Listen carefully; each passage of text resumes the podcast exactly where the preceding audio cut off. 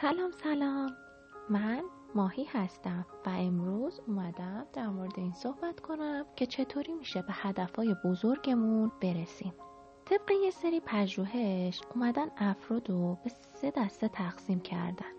گروه اولی که اینا تقسیم بندیش کردن اینه که یه سری افراد هستن که فقط به نتیجه کار فکر میکنن. وقتی که میخوان یه امتحانی رو بدن فقط به این فکر میکنن که نمرهشون باید هشتاد و پنج درصد یا نود درصد اون نمره کامل رو بگیرن.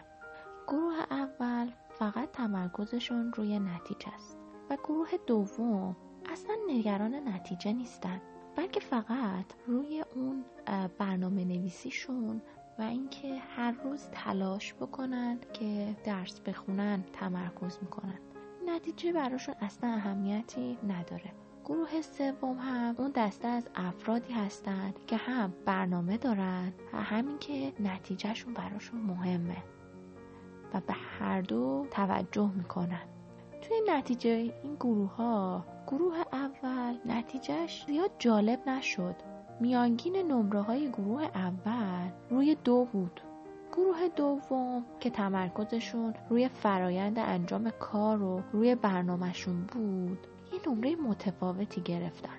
به نظرتون اینا بهتر بودن یا بدتر؟ این گروه بهتر از گروه اول بودن. نمره میانگین گروه هشت شد.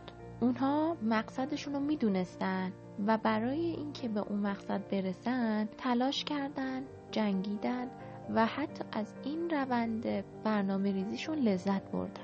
گروه آخر گروهی بودن که هم روی برنامه ریزی تمرکز داشتن و هم روی نتیجه. این شد که میانگین نمره هاشون روی ده اومد و بهتر از دوتا گروه قبلی بود. این به همون نشون میده که اگه ماها یه هدف مشخصی داشته باشیم و اون هدف رو تقسیم بندی کنیم یه برنامه‌ای برامون درست میشه و اگه اون رو خوب انجامش بدیم و از این فرایند لذت ببریم به یه نتیجه عالی میرسیم و اینجوری میشه که به اون هدف بزرگمون دست پیدا میکنیم.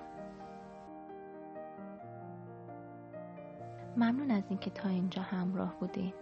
تو قسمت بعدی بیشتر در مورد این موضوع با هم صحبت میکنیم. اگه دوست داشتین همراهمون بمونین.